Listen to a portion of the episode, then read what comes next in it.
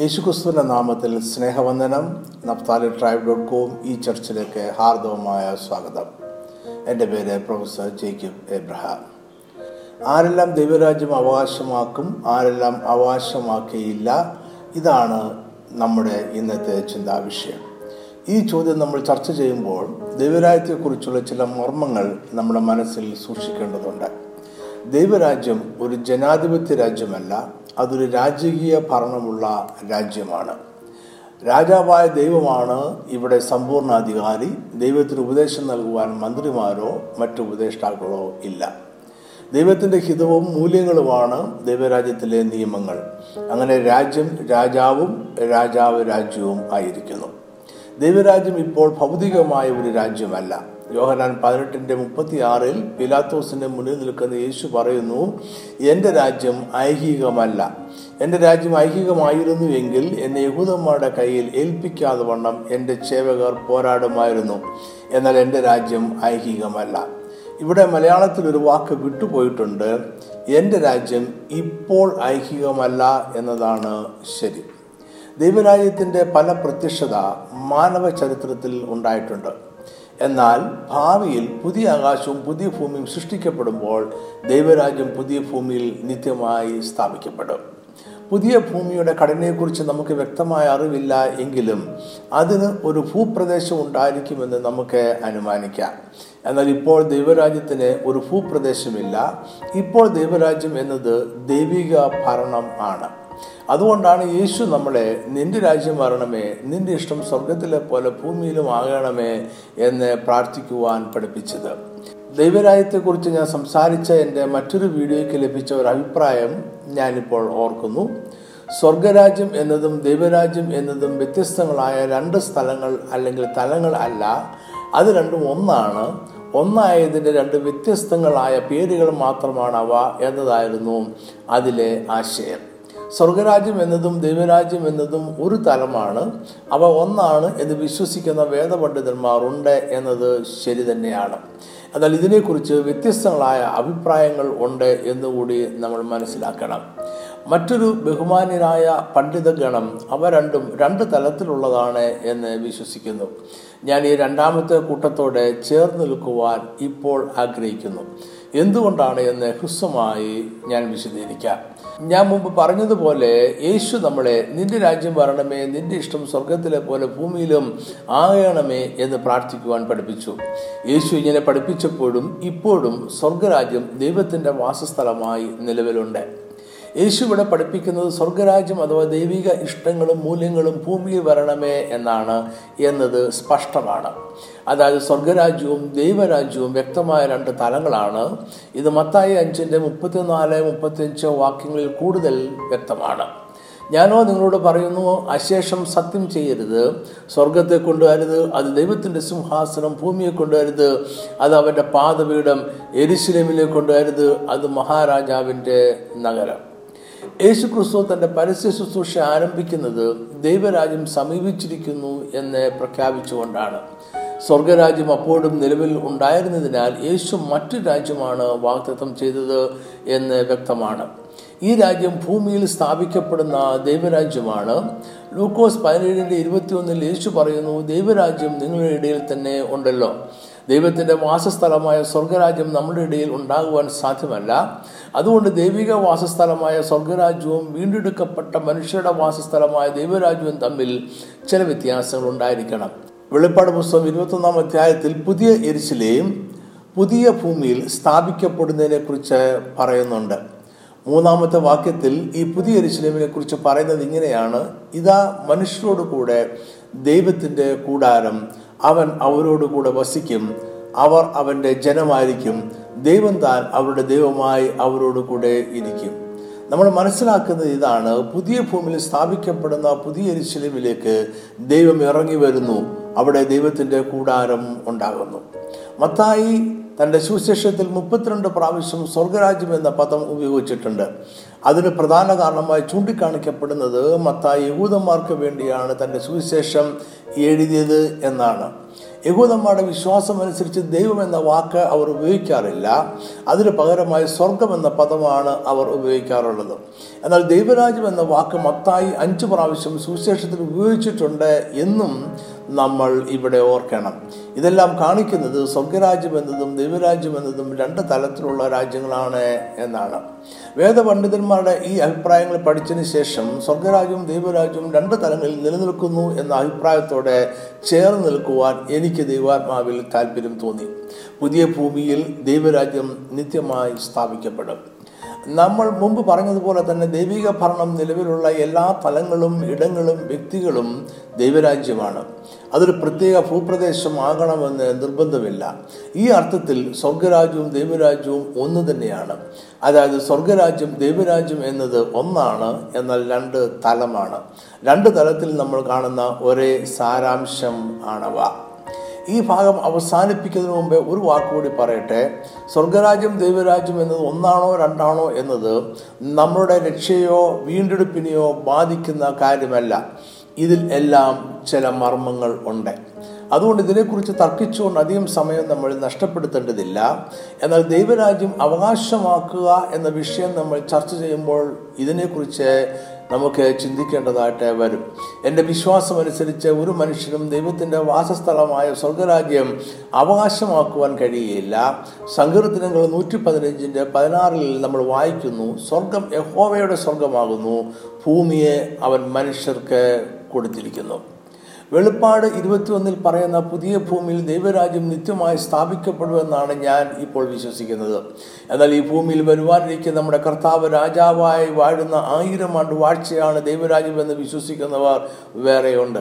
സ്വർഗരാജ്യം എന്നത് ആയിരം ആണ്ട് വാഴ്ചയാണ് എന്ന് വിശ്വസിക്കുന്നവരുമുണ്ട്. ഈ രണ്ടു കൂട്ടരോടും എനിക്ക് അഭിപ്രായ വ്യത്യാസമുണ്ട്. ദാനിയൽ രണ്ടിന്റെ നാൽപ്പത്തിനാലിൽ നമ്മൾ ഇങ്ങനെയാണ് വായിക്കുന്നത് ഈ രാജാക്കന്മാരുടെ കാലത്ത് സ്വർഗസ്ഥനായ ദൈവം ഒരു നാളും നശിച്ചു പോകാത്ത ഒരു രാജ്യത്വം സ്ഥാപിക്കും. ആ രാജ്യത്വം വേറെ ഒരു ജാതിക്കും ഏൽപ്പിക്കപ്പെടുകയില്ല. അത് ഈ രാജ്യത്വങ്ങളെയൊക്കെയും തകർത്ത് നശിപ്പിക്കുകയും എന്നേക്കും നിലനിൽക്കുകയും ചെയ്യും. ദാനിയൽ ഇവിടെ അപ്പോൾ നിലവിലുള്ള ദൈവത്തിന്റെ വാസസ്ഥലമായ സ്വർഗരാജ്യത്തെക്കുറിച്ചല്ല പറയുന്നത്. ഈ ലോകത്തിന്റെ അവസാനത്തിൽ ദൈവം സ്ഥാപിക്കുവാൻ പോകുന്ന പുതിയ രാജ്യത്തെക്കുറിച്ചാണ് പറയുന്നത്. ഈ രാജ്യത്തിന്റെ സവിശേഷത അത് ഒരു നാളും നശിച്ചു പോകാത്ത ഒരു രാജ്യത്വമായിരിക്കുമെന്നതും അത് എന്നേക്കും നിലനിൽക്കുകയും ചെയ്യും എന്നതുമാണ്. സങ്കീർത്തനങ്ങൾ നൂറ്റി നാൽപ്പത്തി അഞ്ചിന്റെ പതിമൂന്നിൽ നമ്മൾ വായിക്കുന്നത് ഇങ്ങനെയാണ്. നിന്റെ രാജ്യത്വം നിത്യരാജ്യത്വമാകുന്നു. നിന്റെ ആധിപത്യം തലമുറ തലമുറയായിരിക്കുന്നു. കർത്താവിന്റെ ഈ ഭൂമിയിലെ ആയിരം ആണ്ട് വാഴ്ചയ്ക്ക് ഒരു പരിധിയും അവസാനവും ഉണ്ട് ആയിരം ആണ്ട് എന്നത് നീണ്ട ഒരു കാലഘട്ടമാണ് എങ്കിലും അത് നിത്യമല്ല. എന്നാൽ ദൈവരാജ്യം നിത്യമായ രാജ്യമാണ്. ആമുഖമായി നമ്മൾ പറഞ്ഞുകൊണ്ടിരുന്നവയെ ഇവിടെ അവസാനിപ്പിച്ചിട്ട് നമുക്ക് പ്രധാന വിഷയത്തിലേക്ക് പോകാം. ആരെല്ലാം ദൈവരാജ്യം അവകാശമാക്കും ആരെല്ലാം അവകാശമാക്കുകയില്ല. ഒന്ന് പറയുന്ന ആറിന്റെ ഒമ്പതിൽ അന്യായം ചെയ്യുന്നവർ ദൈവരാജ്യം അവകാശമാക്കുകയില്ല എന്ന് പറയുന്നിടത്ത് അവകാശമാക്കുകയില്ല എന്ന് പറയുവാൻ പൗലോസ് ഉപയോഗിച്ചിരിക്കുന്ന ഗ്രീക്ക് വാക്ക് ക്ലെറോണോമിയോ എന്നാണ്. ഈ വാക്കിന്റെ അർത്ഥം ഒരു വ്യക്തിയുടെ മരണത്തിന് ശേഷം അവരിൽ നിന്നും എന്തെങ്കിലും അവകാശമാക്കുക എന്നതാണ്. ജനിതക സവിശേഷതകൾ പാരമ്പര്യമായി ലഭിക്കുന്നതിനും ഈ പദം ഉപയോഗിക്കാം. ലളിതമായി പറഞ്ഞാൽ പൂർവികരിൽ നിന്നും സ്വന്തം എന്ന അവകാശത്തോടെ പ്രാപിക്കുന്ന വസ്തുക്കളെയോ സവിശേഷതകളെയോ ഈ പദം കൊണ്ട് വിളിക്കാം. റോമർ എട്ടിന്റെ പതിനാറ് പതിനേഴിൽ നാം ദൈവത്തിന്റെ മക്കൾ എന്നും ദൈവത്തിന്റെ അവകാശികളും ക്രിസ്തുവിന് കൂട്ടവകാശികളും തന്നെ എന്നും പൗലോസ് പറയുന്നു. നമ്മൾ ക്രിസ്തുവിന് കൂട്ടവകാശികൾ ആയതിനാൽ അവനെ കൂടാതെ നമുക്ക് യാതൊന്നും അവകാശമാക്കുവാൻ കഴിയുകയില്ല അതായത് ദൈവരാജ്യം അവകാശമാക്കുക എന്ന് പറഞ്ഞാൽ ദൈവത്തിന്റെ മക്കൾ എന്നതുകൊണ്ടും ക്രിസ്തുവിന് കൂട്ടവകാശികൾ എന്നതുകൊണ്ടും നമ്മൾ ദൈവത്തിന്റെ അവകാശം സ്വന്തം എന്ന നിലയിൽ അവകാശമാക്കുക എന്നതാണ്. അവകാശികൾ എന്ന നിലയിൽ രാജകീയ പുരോഹിത വർഗമായി ദൈവത്തിന്റെ അധികാരവും നമ്മൾ പങ്കിടും. ഇനി നമുക്ക് മറ്റൊരു ചോദ്യം ചർച്ച ചെയ്യാം. രക്ഷയും ദൈവരാജ്യവും തമ്മിൽ എന്തെങ്കിലും ബന്ധമുണ്ടോ? ഈ ചോദ്യവും അതിനുള്ള ഉത്തരവും നമ്മുടെ വിഷയത്തിന്റെ പഠനത്തിന് പ്രധാനമാണ്. ഒരു കാര്യം ഞാൻ വ്യക്തമായി പറയട്ടെ രക്ഷ എന്നത് ദൈവരാജ്യം അവകാശമാക്കുക എന്നതല്ല. രക്ഷ ദൈവരാജ്യമല്ല. എന്നാൽ അവ രണ്ടും തമ്മിൽ വലിയ ബന്ധമുണ്ട്. ഒന്ന് മറ്റൊന്നിനെ കൂടാതെ സംഭവിക്കുകയില്ല. ഒന്ന് സംഭവിച്ചാൽ മറ്റേതും സംഭവിച്ചിരിക്കും. രക്ഷ കൂടാതെ നമുക്ക് ദൈവരാജ്യം അവകാശമാക്കുവാൻ കഴിയുകയില്ല. രക്ഷയ്ക്ക് ദൈവരാജ്യത്തിൽ നിന്നും മാറി നിൽക്കുവാൻ കഴിയുകയില്ല. ദൈവരാജ്യത്തിലേക്ക് പ്രവേശിക്കുവാനുള്ള വീണ്ടും ജനനം ആണ് രക്ഷ. നമ്മൾ മുമ്പ് പറഞ്ഞതുപോലെ ദൈവരാജ്യം എന്നത് നമ്മുടെ ജീവിതത്തിലെ ദൈവിക ഭരണമാണ്. നമ്മുടെ ജീവിതത്തെ യേശുവിന്റെ അധികാരത്തിന് കീഴിൽ പൂർണമായി ഏൽപ്പിച്ചു കൊടുക്കാതെ രക്ഷ പ്രാപിക്കുവാൻ സാധ്യമല്ല. യേശുവിനെ കർത്താവിന് ഏറ്റുപറയുമ്പോൾ നമ്മുടെ ജീവിതത്തെ മുഴുവനായ ദൈവിക ഭരണത്തിന് ഏൽപ്പിച്ചു കൊടുക്കുകയാണ്. നമ്മൾ നമ്മുടെ ജീവിതത്തിന്മേലുള്ള എല്ലാ അധികാരങ്ങളും അവകാശങ്ങളും ദൈവിക ഭരണത്തിന് ഏൽപ്പിച്ചു കൊടുക്കുകയാണ്. യേശു നമ്മുടെ യജമാനനായി തീരുന്നു. സമ്പൂർണമായ കീഴടങ്ങളില്ലാതെ രക്ഷയില്ല. അതുകൊണ്ടാണ് വേദപുസ്തകം പറയുന്നത് നിങ്ങളെ വിലയ്ക്ക് വാങ്ങിയിരിക്കിയാൽ നിങ്ങൾ താന്താങ്ങൾക്കുള്ളവരല്ല. വീണ്ടും ജനനത്തിലൂടെ നമ്മുടെ പഴയ ജീവിതത്തെ ക്രൂശിൽ ഉപേക്ഷിക്കുകയും ദൈവരാജ്യത്തിലേക്ക് വീണ്ടും ജനിക്കുകയുമാണ്.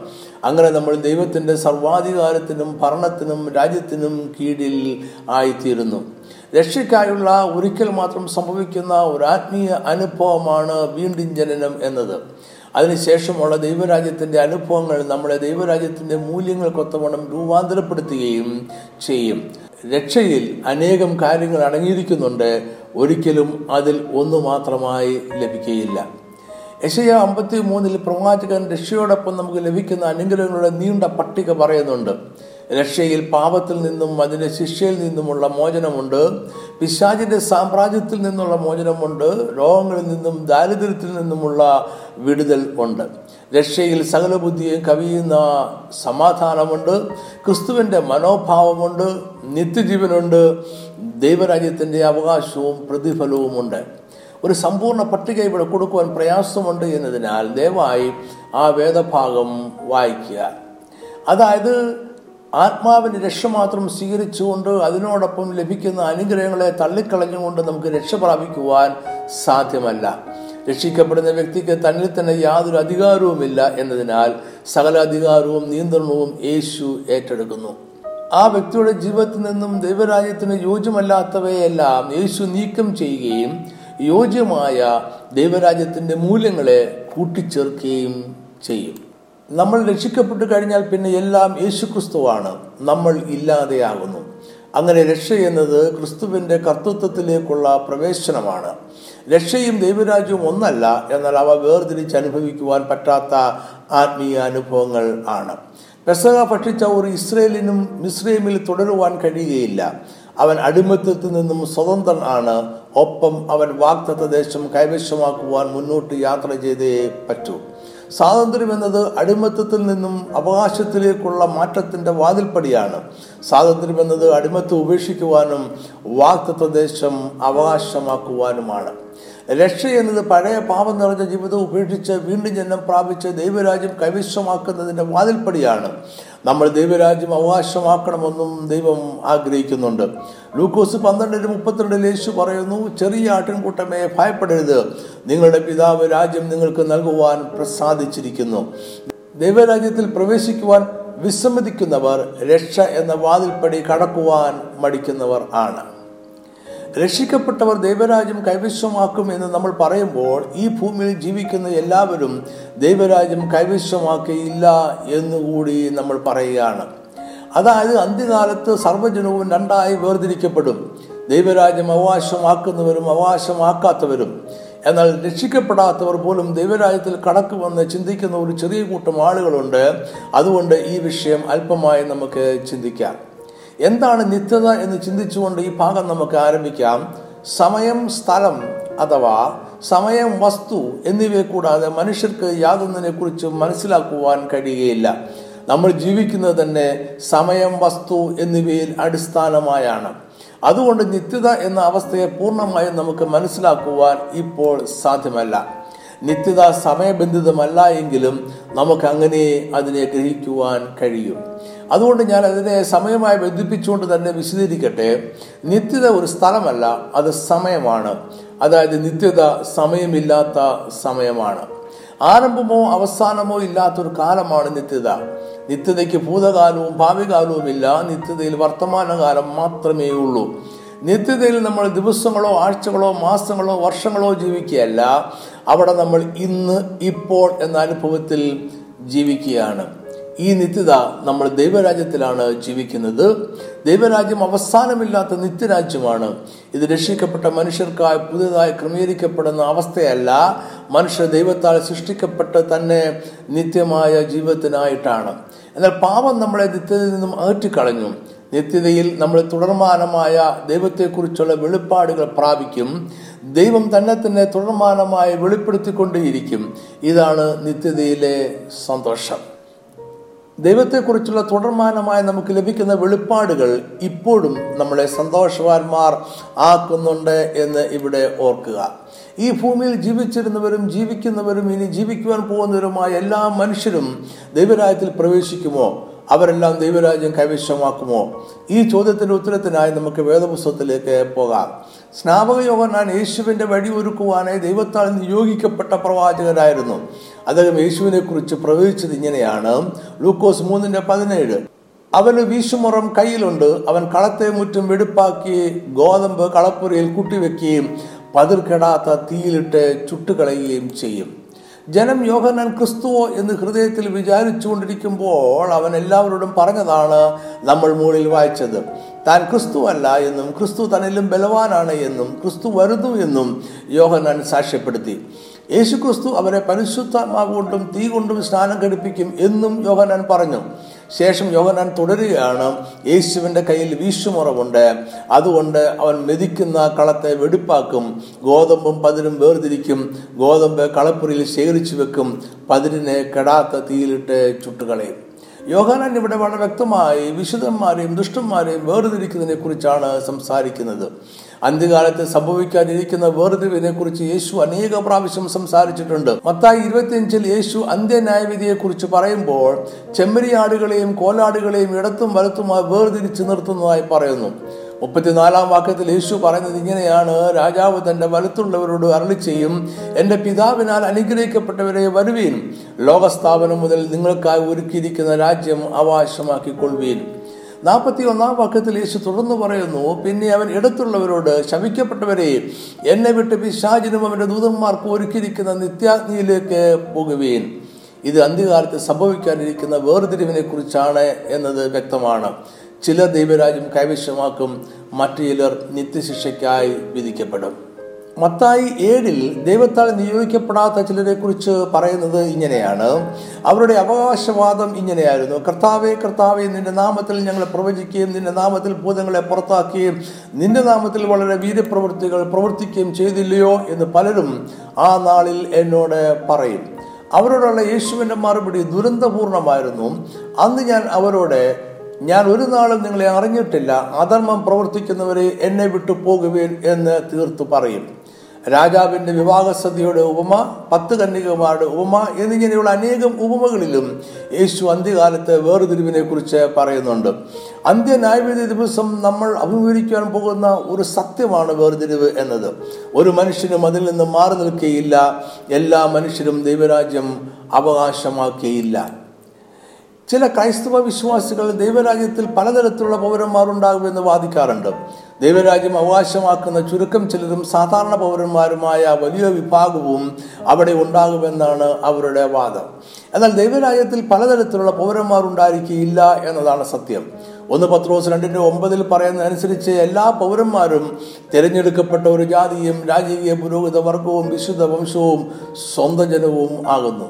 സങ്കീർത്തനം എൺപത്തിരണ്ടിന്റെ ഒന്നിൽ നമ്മൾ വായിക്കുന്നു ദൈവം ദേവസഭയിൽ നിൽക്കുന്നു അവൻ ദേവന്മാരുടെ ഇടയിൽ ന്യായം വിധിക്കുന്നു. സങ്കീർത്തനങ്ങൾ എൺപത്തിരണ്ടിന്റെ ആറിൽ പറയുന്നു നിങ്ങൾ ദേവന്മാരാകുന്നുവെന്നും നിങ്ങളൊക്കെയും അത്യുന്നതന്റെ പുത്രന്മാർ എന്നും ഞാൻ പറഞ്ഞു. ഈ വാക്യങ്ങളെല്ലാം ഒരുമിച്ച് ചിന്തിച്ച് മനസ്സിലാക്കണം. ദൈവരാജ്യത്തിലെ എല്ലാ പൗരന്മാരും ദേവന്മാരും രാജാക്കന്മാരും പുരോഹിതന്മാരുമാണ്. ദൈവരാജ്യം രാജാക്കന്മാരുടെ രാജ്യമാണ്. അതുകൊണ്ടാണ് നമ്മുടെ കർത്താവിനെ രാജാക്കന്മാരുടെ രാജാവെന്നും രാജാതിരാജനെന്നും നമ്മൾ വിളിക്കുന്നത്. ദൈവരാജ്യത്തിൽ രണ്ടാം തരം പൗരന്മാർ ഇല്ല. ദൈവം സർവാധികാരിയാണ് എന്നും അവന് ഹിതമുള്ള ആരെയും ദൈവരാജ്യത്തിൽ പ്രവേശിപ്പിക്കാം എന്നും ഞാൻ സമ്മതിക്കുന്നു. എന്നാൽ അതേസമയം ദൈവം കൃപയാൽ ഒരുവനെ ദൈവരാജ്യത്തിന്റെ അവകാശിയായി മാറ്റുന്ന ദൈവത്തിന്റെ മൂല്യങ്ങളെ നമുക്ക് വെളിപ്പെടുത്തി തന്നിട്ടുണ്ട്.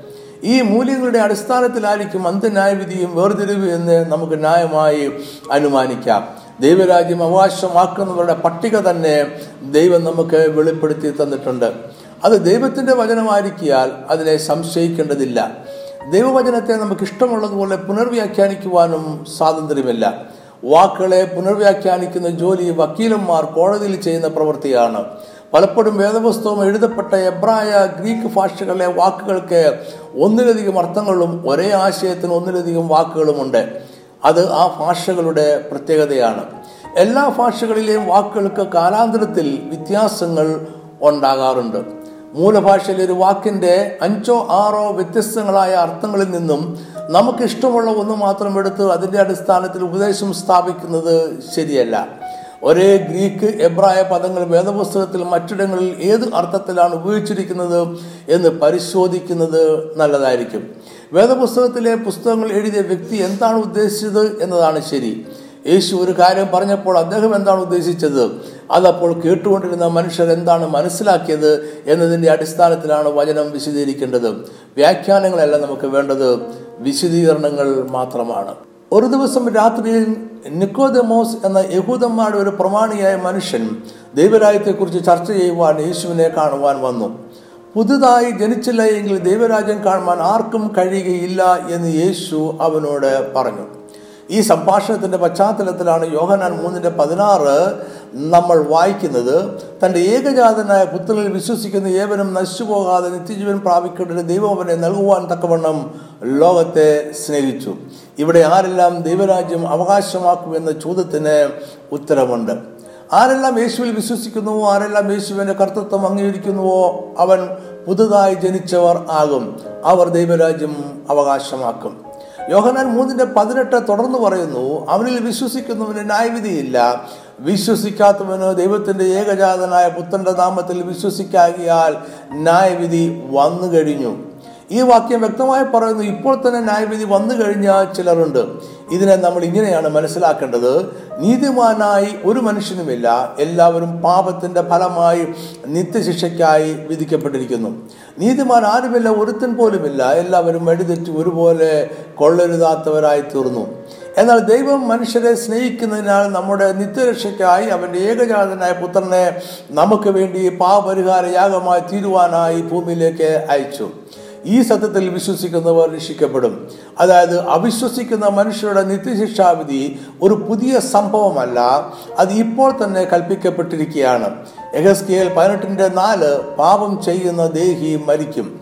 ആദമിന്റെ വംശാവലിയിൽപ്പെട്ട എല്ലാ മനുഷ്യരും പാപം ഹേതുവായി മരണത്തിന് വിധിക്കപ്പെട്ടവരാണ്. പാപം ചെയ്യുന്നതിന് മുമ്പ് ആദാമിന് മക്കൾ ഉണ്ടായിരുന്നില്ല അതുകൊണ്ട് പാപത്തിന്റെ ശിക്ഷയ്ക്ക് വെളിയിൽ ഒരു മനുഷ്യനും ഇല്ല. എന്നാൽ സുവിശേഷം ഇതാണ്. യേശുക്രിസ്തുവിൽ വിശ്വസിക്കുന്ന എല്ലാവരും രക്ഷിക്കപ്പെടും. ഒപ്പം തന്നെ എല്ലാ മനുഷ്യരും യേശുവിൽ വിശ്വസിക്കുകയില്ല എന്നും വേദപുസ്തകം വ്യക്തമാക്കുന്നു. അതിന്റെ അർത്ഥം എല്ലാ മനുഷ്യരും ദൈവരാജ്യം അവകാശമാക്കുകയില്ല എന്നാണ്. യോഹനാൻ പതിനാലിന്റെ ആറിൽ പറയുന്നു യേശു അവരോട് ഞാൻ തന്നെ വഴിയും സത്യവും ജീവനുമാകുന്നു. ഞാൻ മുഖാന്തരമല്ലാതെ ആരും പിതാവിന്റെ അടുക്കൽ എത്തുന്നില്ല. യോഹനാൻ മൂന്നിന്റെ മുപ്പത്തി ആറിൽ പറയുന്നു പുത്രനിൽ വിശ്വസിക്കുന്നവന് നിത്യജീവനുണ്ട്. പുത്രനെ അനുസരിക്കാത്തവനോ ജീവനെ കാണുകയില്ല. ദൈവക്രോധം അവന്റെ മേൽ വസിക്കുന്നതേ ഉള്ളൂ ഒരു വലിയ ജനക്കൂട്ടത്തെ നിർദാക്ഷിണ്യം നിത്യശിക്ഷയിലേക്ക് തള്ളിവിടുന്ന ക്രൂരനായ ദൈവത്തെ അല്ല നമ്മളിവിടെ കാണുന്നത്. നീതിവാനും കൃപയും മാനവരാശിയുടെ രക്ഷയ്ക്കായി തന്റെ ഏകജാതനായ പുത്രനെ യാഗമായി നൽകുവാൻ തക്കവണ്ണം സ്നേഹവും നിറഞ്ഞ ദൈവത്തെയാണ് നമ്മൾ കാണുന്നത്. അതിനാൽ കൃപയാൽ യേശുക്രിസ്തുവിലുള്ള വിശ്വാസം മൂലം രക്ഷിക്കപ്പെട്ടവർ മാത്രമേ ദൈവരാജ്യം അവകാശമാക്കിയുള്ളൂ. ദൈവരാജ്യം അവകാശമാക്കുന്നവരുടെ സമ്പൂർണ പട്ടിക നൽകുന്നത് അസാധ്യമാണ്. അതിനാൽ ഇനി ഞാൻ ചില വേദവാക്യങ്ങൾ ഉദ്ധരിക്കട്ടെ. ലൂക്കോസ് ഇരുപത്തിരണ്ടിന്റെ ഇരുപത്തിയെട്ട് ഇരുപത്തി ഒമ്പത് നിങ്ങൾ ആകുന്നു എന്റെ പരീക്ഷകളിൽ എന്നോടുകൂടെ നിലനിന്നവർ. എന്റെ പിതാവ് എനിക്ക് രാജ്യം നിയമിച്ചു തന്നതുപോലെ ഞാൻ നിങ്ങൾക്കും നിയമിച്ച് തരുന്നു. മത്തായി അഞ്ചു മുതൽ ഏഴ് വരെയുള്ള അധ്യായങ്ങളിൽ യേശുക്രിസ്തു ദൈവരാജ്യത്തിന്റെ മൂല്യങ്ങൾ വിശദീകരിക്കുകയാണ്. മത്തായി അഞ്ചിന്റെ മൂന്ന് ആത്മാവിൽ ദരിദ്രരായവർ ഭാഗ്യവാന്മാർ സ്വർഗരാജ്യം അവർക്കുള്ളത്. മത്തായി അഞ്ചിന്റെ അഞ്ച് സൗമ്യതയുള്ളവർ ഭാഗ്യവാന്മാർ അവർ ഭൂമിയെ അവകാശമാക്കും. ഇവിടെ പറയുന്ന ഭൂമി പുതിയ ഭൂമിയെ കുറിച്ചാണ് എന്ന് പ്രത്യേകം ശ്രദ്ധിക്കുക. മത്തായ അഞ്ചിന്റെ പത്ത് നീതി നിമിത്തം ഉപദ്രവിക്കപ്പെടുന്ന ഭാഗ്യവാന്മാർ സ്വർഗരാജ്യം അവർക്കുള്ളത്.